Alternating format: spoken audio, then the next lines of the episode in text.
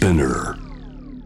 J-Wave ジャムザワールドアップクロスのコーナーです。水曜日は私、安田夏樹が気になっている話題を取り上げていきます。さあ、今月の7日、WHO 世界保健機関は、アフリカで新型コロナウイルスの感染封じ込めに失敗した場合、1年間で最大4400万人が感染し、19万人もの死者が出る恐れがあるというふうに警告しました。えそれ自体も非常に深刻な状況ではあるんですが、南半球に位置するアフリカで新型コロナウイルスの感染拡大がこうして続いてしまった場合、例えば日本をはじめとした北半球で秋以降ですね、こちらでも感染が深刻化する可能性があるということでした。決して人事では言えないこのアフリカでの感染拡大を防ぐために、今現地で活動している支援団体はどんな問題に直面しているのでしょうか。ウガンダで活動中の認定 NPO 法人テラルネッサンスの小川慎吾さんに伺っていきたいと思います。え小川さん、こんばんは。あ、こんばんは。よろしくお願いいたします。はい、こちらこそよろしくお願いいたします。えっと、こちら、はいこんばんはというふうに呼びかけてみたんですけれども、えー5月の20日のそちらは、ウガンダ、今、現地時間何時でしょうか？えっと、今はですね、14時過ぎぐらいですね。時差が6時間ですので、お昼過ぎ。そちらでは、じゃあ、こんにちははいのまだ時間ですね。そうですね。なんかあのはい。鳥の声が聞こえてますか？小川さん。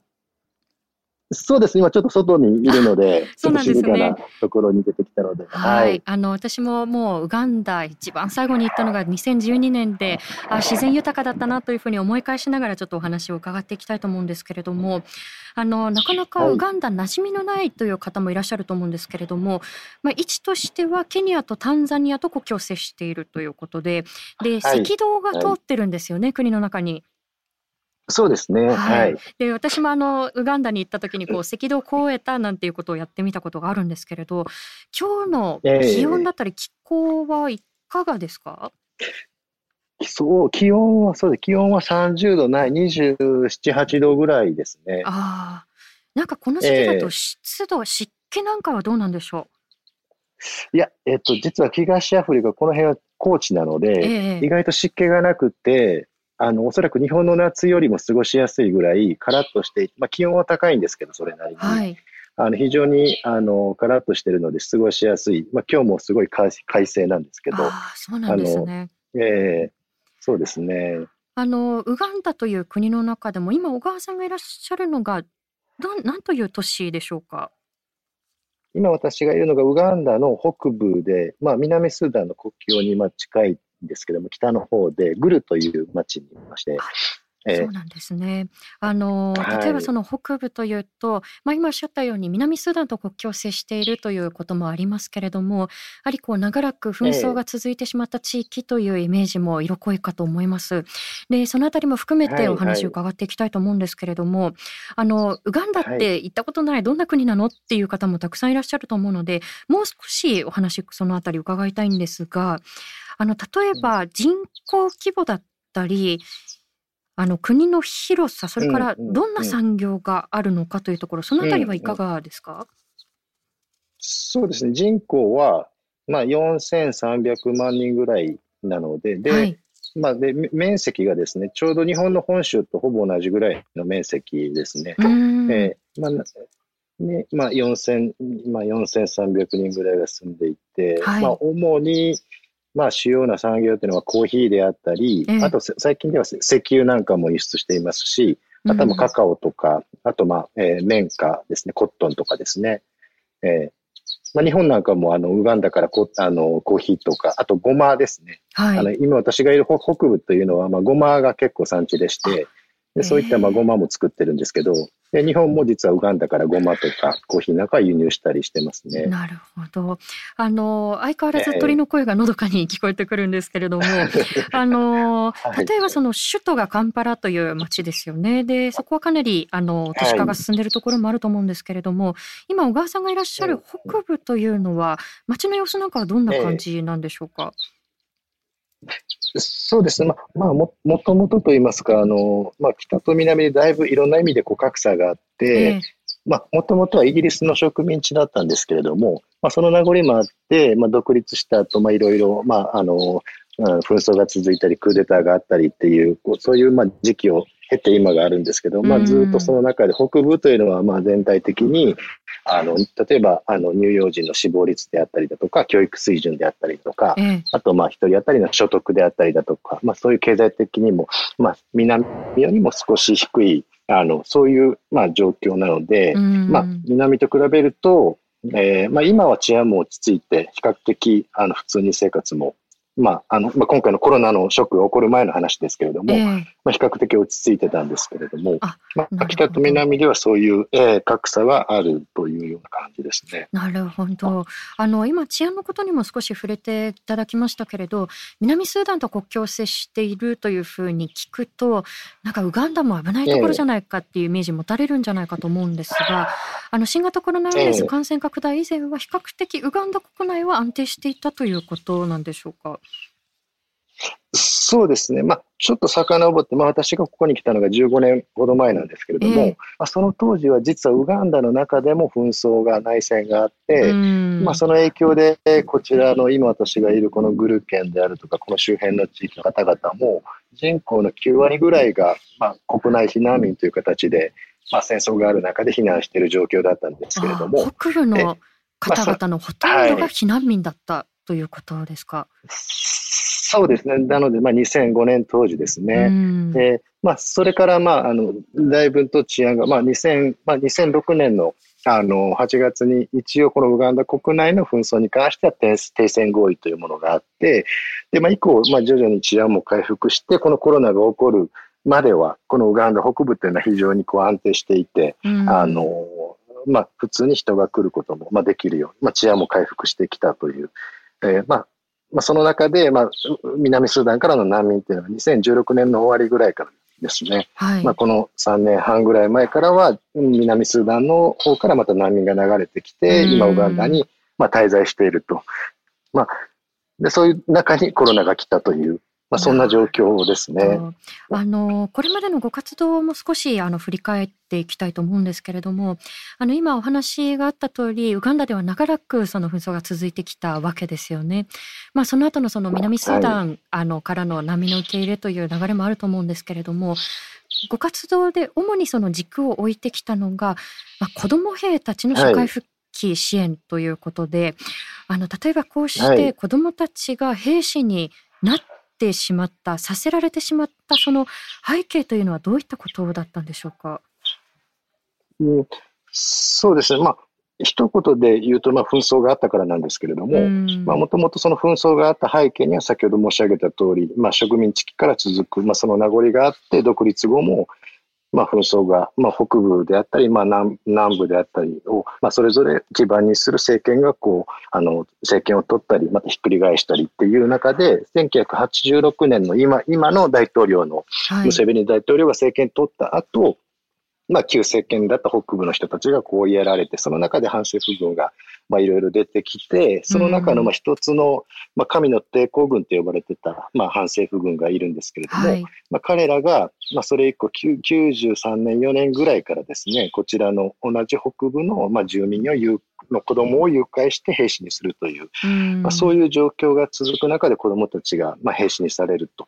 いうのが、まあ、90年代の,、まあ、あの半ばぐらいから続いてきて、で、まあ、2000年代の半ばぐらいまでそういうのが続いてたんですけれども、まあ、そこでまあ我々としてはそういったその、まあ、子どもたちが誘拐された後、まあ当然帰還してくる子どもたちも、えー、たくさんいましたので、はい、まあ、そういった子どもたちが帰ってきても、まあ、中にはもう10代、10歳前後で誘拐されて向こうに10年間とか、えー、拘束されていたような子もいましたので、まあ、そうするとその間に、まあ、当然教育も受けれないですし、帰ってきても、まあ、その普通のいわゆるあの仕事をするそういう術も持っていない。えあるいはその地域住民からの差別偏見もあったりですね、まあ、そういう意味でいろんな課題を抱えていたので、でも我々としてはそういった子ども兵な、元子ども兵の子たちのまあ職業訓練をして自立をしてもらうようなサポートをしたりですね。もともとはそういう活動をその2005年からあのずっと続けてきたという感じですね。あの少し背景の中でも確認をさせていただきたいのが、例えばそうして子どもたちが兵士にされてしまうというのは、例えば子どもの方がこう言うことを聞かせやすいだったり、まあいろんな複合的な理由があると思うんですけれど、そのあたりの背景というのはいかがですか？そうですね。本当にそういう意味では、あの子供たちが誘拐され、まあ、子供兵にさせられる要因っていうのは本当に様々、あのいろんな要因があるんですけども、一つは今おっしゃっていただいたように、うん、まあ、子供っていうのは非常にこう純粋なので、まあ、大人の、まあ、言うことを聞くと、まあ、命令に従うと、まあ、いうのが一つの、まあ、あの背景にあるというふうには言えると思います。まあ、あとは、まあ、うん、まあ、これも要因の一つなんですけれども、まあ、子供って基本力がないから兵士にしても役に立たないんじゃないかっていうことを、はい、まあ、想像する方もいると思うんですけれども、えー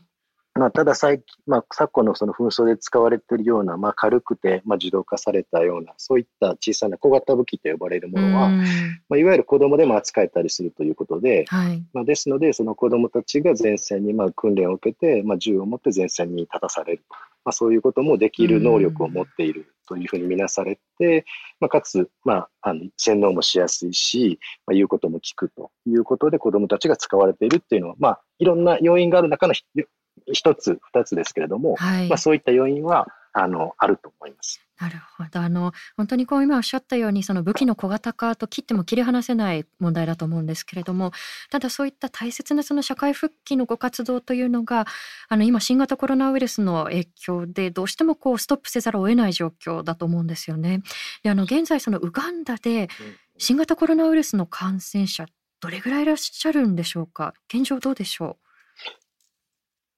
今、今現在で、えっ、ー、と、今日の時点で264名が感染者でして、うん、感染者がまあいて、で、幸い死者数はゼロですね。まあ、もともと3月の、3月の確か21日に最初の感染者が出たんですけれども、はい、まあ、それから、あの、まあ、かなり、あの、まあ、あの、感染者の数も抑えられてたんですけど、ここ3週間ぐらいでかなりぐっと人数が増えて、うん、で、今、そうですね、260名余りで、まあ、加えて今、濃厚接触者であるとか、ええ、で、まあ、その外から入ってきた人たちを、こう、あの、かまあ、いわゆる感染の疑いがあるということで、隔離している人たちが今、1100名ぐらいいますね。うん。まあ、あくまでもその確認されているだけでということだと思うんですけれども、あのこういった状況に対してウガンダ国内ではどういった具体的な対策が講じられてきたんでしょうか？そうですね、比較的、あのアフリカ全体そうなんですが、かなり早期にかなり厳しいあの対応、対策を講じていて、うん、ウガンダに関して言うと、そのさっき申し上げた21日に初の感染者が出たんですけども、その前日に、はい、まああのえー、その国境をあの閉鎖するであるとか、うん、あの移動の制限をかけるとか、学校であるとか、え集会、あるいは教会、まあ、そういった催しをすべて禁止するっていう、そういう対策を取って、で、まあ、以降、はい、まあ、その後ももうすぐにですね、感染者、あの、は感染者が出た、まあ、そのすぐ数日後に、まあ、ほぼ、まあ、実質的なロックダウンを、あの、かけて、3月の末ですね。その中で、まあ、あの、学校とか教会のを精査する、集まりを禁止するだけではなくて、いわゆる公共交通機関を、あの、まあ、えー、禁止する、まあ、こちらの庶民の足というのはバイクタクシーであるとか、うん、あの乗り合いバス、まあ、日本のハイエースのようなああいうバンの車に人がこう集まって乗るんですけども、そういう庶民の足である乗り合いタクシーなんかも禁止したり、あとは、まあ、食料品以外の非食料品のまあビジネスですね、そういったものも、まあ、あの停止、あとまあホテル、レストラン、まあ、そういったものも営業制限をかけて、厳しい経済活動に対しての制限をかけていますね。そうですね。はい、あのそれは感染拡大防止の上で必要なんだという反面、まあそれによって例えば経済的な利益が得られないだったり生活できないといういろんなこう副作用が出てくると思うんですね。そのあたりはいかがでしょうか？はい、そうですね。あの、むしろその方が非常に深刻って言ってもいいぐらい、あの、まあもちろん経済活動、まあ経済を麻痺させることで、まあ、感染予防ということで、まあ、それなりにウガンダはそこはうまくいってきた部分はあるかもしれないんですが、そのロックダウンがあって以降、常にもうよく聞く、巷でよく聞く話がですね、ウイルスに殺される前に、あの、失業に殺されるなんてことを、まあ、そのあたりの普通の庶民がですね、つぶやいていたり、まあ、で、実際、やはり、まあ、こちらの、あの、特に都市部とかに住んでる人というのは、農業に従事している人以外で言うと、えー、大体7割ぐらいは、日雇い週払いでこう生活している人たちなんですね。で、まあ当然その貯蓄なんていうものもそれほどないですし、まあですので、その日のあの生家庭収入がなくなると、本当にそれは死活問題になってしまうという状況があって、で、まあ、特にこの、さっき申し上げた通り、北部の方っていうのは非常に今は南スーダンの難民の方も多いですし、もともとまあ貧しい貧困層の方も多いですので、まあ、そういう方たちにとって本当に仕事ができなくなるってことは死活問題で、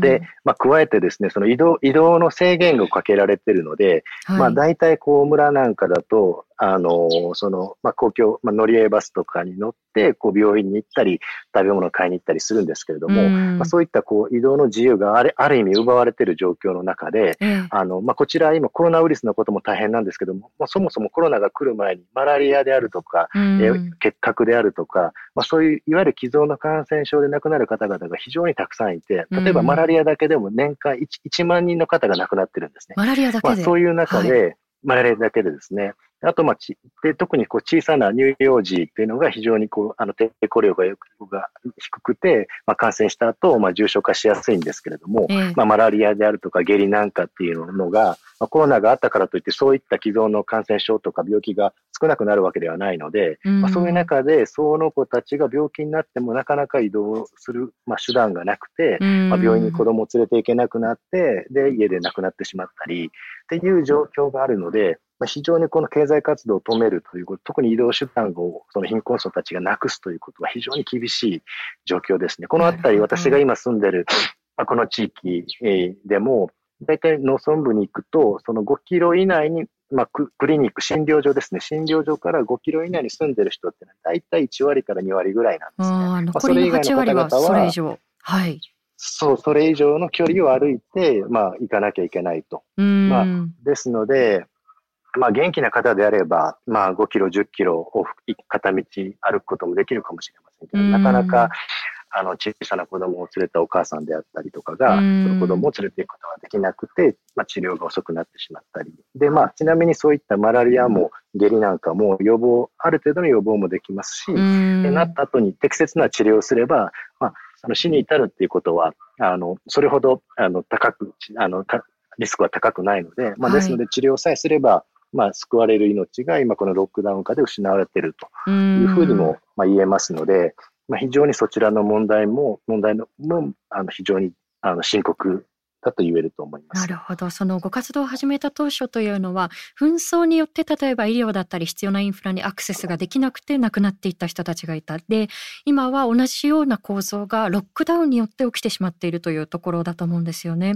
で、あの、リスナーの皆さんからもいろんな質問いただいてるんですが、えー、ラジオネームエールさんからいただきました。えー、ウガンダではうがいや手洗いといった予防策はどれぐらい取り入れられていますかということ、これご活動の内容にも関わってくると思うんですけれども、あの今おそらくお話を聞いていると必要な支援としては、例えばこういった手洗いだったり、あの予防策に関わってくることと、プラスして生活支援ということも欠かせないと思うんですが、テラルネッサンスとしてはこれまでどのような活動を進めてきたんでしょうか？そうですね、ウガンダの、まあ、北部というのは、もともとさっき申し上げた通り、うん、まあ、非常にまあ紛争の影響を受けたりする中で、あのまあ、もともとその下痢なんていうのは元からあった、まああのまあ、子供たちがまあ下痢で亡くなるっていうことはよくあったんですけども、うん、まあ、そういう中で手洗いがまあ、手洗いをしたりすることで、なんとかその下痢になるリスクを、まあ、あの低減できるということで、うん、まあ、そういった手洗いの,、まあ、あのやり方を教えたり、啓発活動したりっていうことは、そのかあのコロナショック以前からあったんですけれども、うん、ただ十分にそれが行き届いていたわけではなくて、でまあ、かつそういった手洗いが大事だっていうことを意識として、まあ、持ってたとしても、あただ、そのじゃあ手洗いをするためのその、まあ、水、まあ、手洗いのタンクであるとか、うん、まあ、そういうものを購入する経済的な余裕があるかというとというとそうそうでもなくて、はい、まあ、ですので、まあ、以前からその手洗いとか、まあ、公衆衛生の問題っていうのはかなり課題にあったもので、うん、で、まあ、コロナが、まあ、そこにやってきて、で、私たちも今やってるのは、その、えー、まあ、感染が、まあ、増えてるとはいえ、まだ相対的に他国に比べると、まだ完全に広がってるわけではないので、うん、でかつ今、ロックダウンをしているこのこの間に、いかにその感染予防の、まあ、知識を、まあ、皆さんに知っていただいて、まあ、かつそれを知った上で手洗いを実践するために必要な設備、手洗いのそのタンクであったり、まあ、そういうものを、まあ、きちっと提供することが必要なので、はい。今我々がやってるのはそういったあの、えっ、と手洗いタンクを提供したり、石鹸を配ったり、まあ、公衆衛生のそういった用品あの用品をまあ配布したり、で、まあ、啓発活動もそれに並行してやっていくというのを、まあ、我々も今やってるところですね。ですよね。おそらく、あの、目の前の例えばそのウイルスのリスクと向き合うというふうになると、その活動欠かせないと思うんですけれど、あの、ただ、テラルネサンスとして、あの、大切にしてきたご活動として、やはりこう、長期的な目で見たときに、やはりこう、生活を支えていくためのなりわいだったり、あの、技術を生かすような場、仕事というのが欠かせないと思うんですけれど、そのあたりのご支援というのはいかがですか？そうですね。まあ、ですね、我々が今やってる活動というのは大きく言うと2つあるんですけれども、まあ、1つは今申し上げた通り、その感染予防をとにかく、あの、今、ロックダウン下で、とにかくその、まあ、手洗いであったり、洗剤、石鹸、まあ、消あの消毒液みたいなものを、できるだけこうあの配るとかっていう形で、まあ、感染予防をするというのが一つの活動で、で、まあ、もう一つの活動というのが、いわゆるこの、まあ、さっきも申し上げた通り、このロックダウン下で、まあ、経済的に、まあ、何もできなくなって、まあ、そういった、あの貧困層が非常に生活が困窮しているっていう状況の中で、まあ、そういう方々に、え仕事を提供すると、あのいうことを今並行してやっていて、はい、で、まあ、普通のあの仕事というのは当然ロックダウンされているんですけれども、ただマスク、例えばマスク、今、あの、マスクを着用することが、まあ、ちょうど、あの、昨日、あの大統領の新しい発表があって、でマスクの着用も義務化されているんですけれども、まあ、とは言っても、マスク自体がそもそも、まあ、よく使われてたような国ではないので、で、そのマスクすら買えない人たちがたくさんいるんですけれども、まあ、あの、私たちがこれまであの支援させていただいてきた元子供兵士とか、あとまあ貧困層の方々の、まあえー、職業訓練もしてたんですけれども、そういった卒業して、まあ、すでに要塞店をさあのしている人たちがたくさんいて、今彼女たちにマスマスクを作る仕事を提供するということをしています。まあ、それによって、まあ、まあ、要塞のビジネスも禁止されていたので、まあ、なので自宅で、まあ、もちろん作業はしてもらうんですけれども、まあ、それによって彼女たちの、まあ、あの、その生活をするための、まあ、収入を得られるということと、で、まあ、出来上がったマスクは全部我々が買い上げて、それをまたこちらで、あの、難民の居住、難民の方であったり、貧困層の方であったり、あるいはこういったあの仕事をするスタッフ、まあ、援助関係者であったり、医療関係者に配布すると。まあ、そういう活動を合わせて、はい、やっています。なるほど。あのー、今、マスクというその必要なものも支給できるけれど、同時にその、まあ、雇用創出にもつながるということ、これ大切なご活動ですねということを、あの、ツイッターでもいろんな方からメッセージいただいているんですが、あの、ただやっぱりこう、こういった状況を受けて、まあ、撤退してくる、あの、国際機関だったりですとか、あの、どうしてもその、現地を離れざるを得ない方々もたくさんいらっしゃったと思うんですよね。で、あの、その中で、なぜその小川さんたちが現地にこうしてとどまって、まあ、ウイルスのリスクなんかもこう現場にいるといろんなことがあるわけですよね。で、なぜそうやって現場に残って支援を続けようと思ったのか、そのあたりはいかがですか？そうです。まあ、一言で言えば、今の私たちの、まあ、あの、キャパ、キャパシティで、こちらのニーズに応える、まあ、こちらでできることがかなりたくさんあるというのが、まあ、その理由なんですけれども、まあ、あの、とは言っても、その我々自身がその活動できないような状況になってしまえば逆効果ですので、うん、まあそれは撤退するってことも考えないといけないんですけれども、まあ幸い私たちもまあこの場所で15年間、まあ、紛争があった当時から、まあ、そういった様々な方々との、まあ、協力いただいて、まあ、それなりの人脈も持ってこれまで活動してきたので、うん、まあ、そういう意味では、まあ、我々自身の安全も確保しながら、かつこの現地の人たちのニーズた活動ができるということで、まあ、私はこちらに残る、まあ、残って、まあ、活動するということを選択したんですけれども、まあ、あの気持ちとしては日本であの医療従事者の方々があの、まあ、病院で働いているお医者さんと、まあ、ある意味同じ気持ちで、まあ、日本も、まあ、ある意味こちらよりもあの感染者数で言えば日本の方が圧倒的に多い中で、まあ、日本の中でも、ね、医療従事者の方々が、まあ、それこそ感染リスクを直面しながら、やはり仕事仕事ををされてるわけで、うん、まあ、そういう意味では私は医者ではないですけれども、まあ、私の仕事はこちらでこういう国際協力というものを長年やってきましたので、うん、まあ、そういう意味では私としてこちらでできることをしていくと。まあ、うん、まあ、なので、あの、なんて言うんでしょう、お医者、日本のお医者さんがですね、あの患者さんが増えて、たくさん患者さんがいるときにお医者さんが家に帰るなんて、あの、言えませんよね。普通はお医者さんは患者さんがたくさんいるのであれば、当然お医者さんの仕事が増えるわけで、まあ逆に言うと、それこそお医者さんの出番だという、まあそういう気持ちで私は今こちらでできることを知っているというまあそういう思いで今私たちはこちらで残って活動しているというなるほど。その、まあ、必要としている方がいてしかもできることがある限り現場で活動を続けるということだと思うんですけれどもあの今日お話をいただいてウガンダからの声初めて触れたという方もたくさんいらっしゃると思うんですよね。であの日頃はやっぱりあの日本とウガンダだとどうしてもその統一というふうに思われがちですけれどもじゃあ私たち一人一人に日本からできることって何だろうかというふうに問われた時にあの最後になるんですけれども小川さんどんなふうに答えられますか？メッセージとしていただけたら嬉しいです。そうですね。うん、まあ、今さっき申し上げた通り、やっぱそれぞれの、うん、あの、まあ、お専門にやってこられた、まあ、お仕事であるとか、まあ、あの、得意なことっていうのはあると思うんですよね。まあ、ですので、まあ、